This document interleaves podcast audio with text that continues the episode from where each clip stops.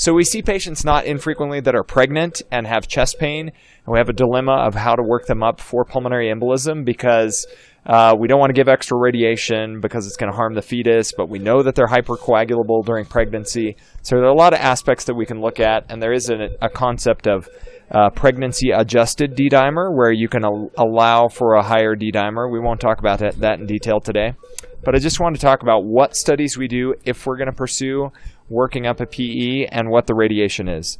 So there's a magical cutoff of radiation of 0.1 gray. Nobody knows what that is, right? That's how much radiation it takes to harm a fetus at any point during pregnancy, 0.1 gray. But we're just going to convert 0.1 for the purposes of this education and say it equals $100. And then we're going to go through what each of these studies would, um, how much radiation it would be. So if the amount needed to harm a baby is $100, a chest x-ray would be equivalent to one tenth of a penny. So not so bad, right? A CT um, PE would be, as far as harming the baby, 25 to 50 cents.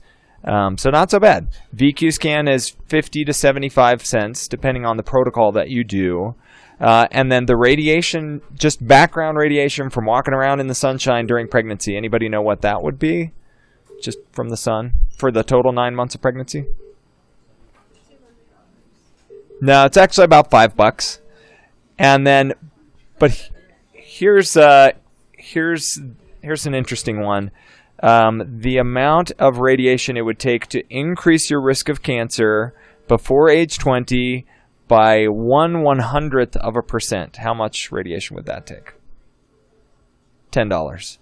So it actually, when you put that in perspective, it actually takes quite a lot of radiation to harm the fetus. Um, so you could look at it only being 50 cents to do either a VQ or a CT. So which one should we do? Anybody know?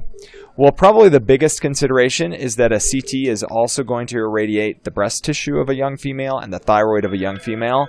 And it's estimated that uh, in a 25 year old woman, just getting a single CT scan of the chest increases their lifetime risk of breast cancer by about 1.5%. So that's notable, right? Because we see young women who have probably had five or 10 CAT scans, um, not infrequently here in the ED. So that's probably the most significant consideration more so than the radiation to the fetus. So in general, we should be doing VQ scans, not CT scans for our pregnant patients when we're working up for a PE. The one exception is the downside to a VQ is after um, after they get the radioisotope through the IV, it goes into the bladder and is then urinated out. So for a while, there's a high concentration of radiation in the bladder, and that's directly over the uterus. So in the very early first trimester, it's recommended that you consider not doing a VQ because that's a lot of concentrated radiation on a tiny fetus. But other than that, we should always be doing VQ. So. All right. Thanks.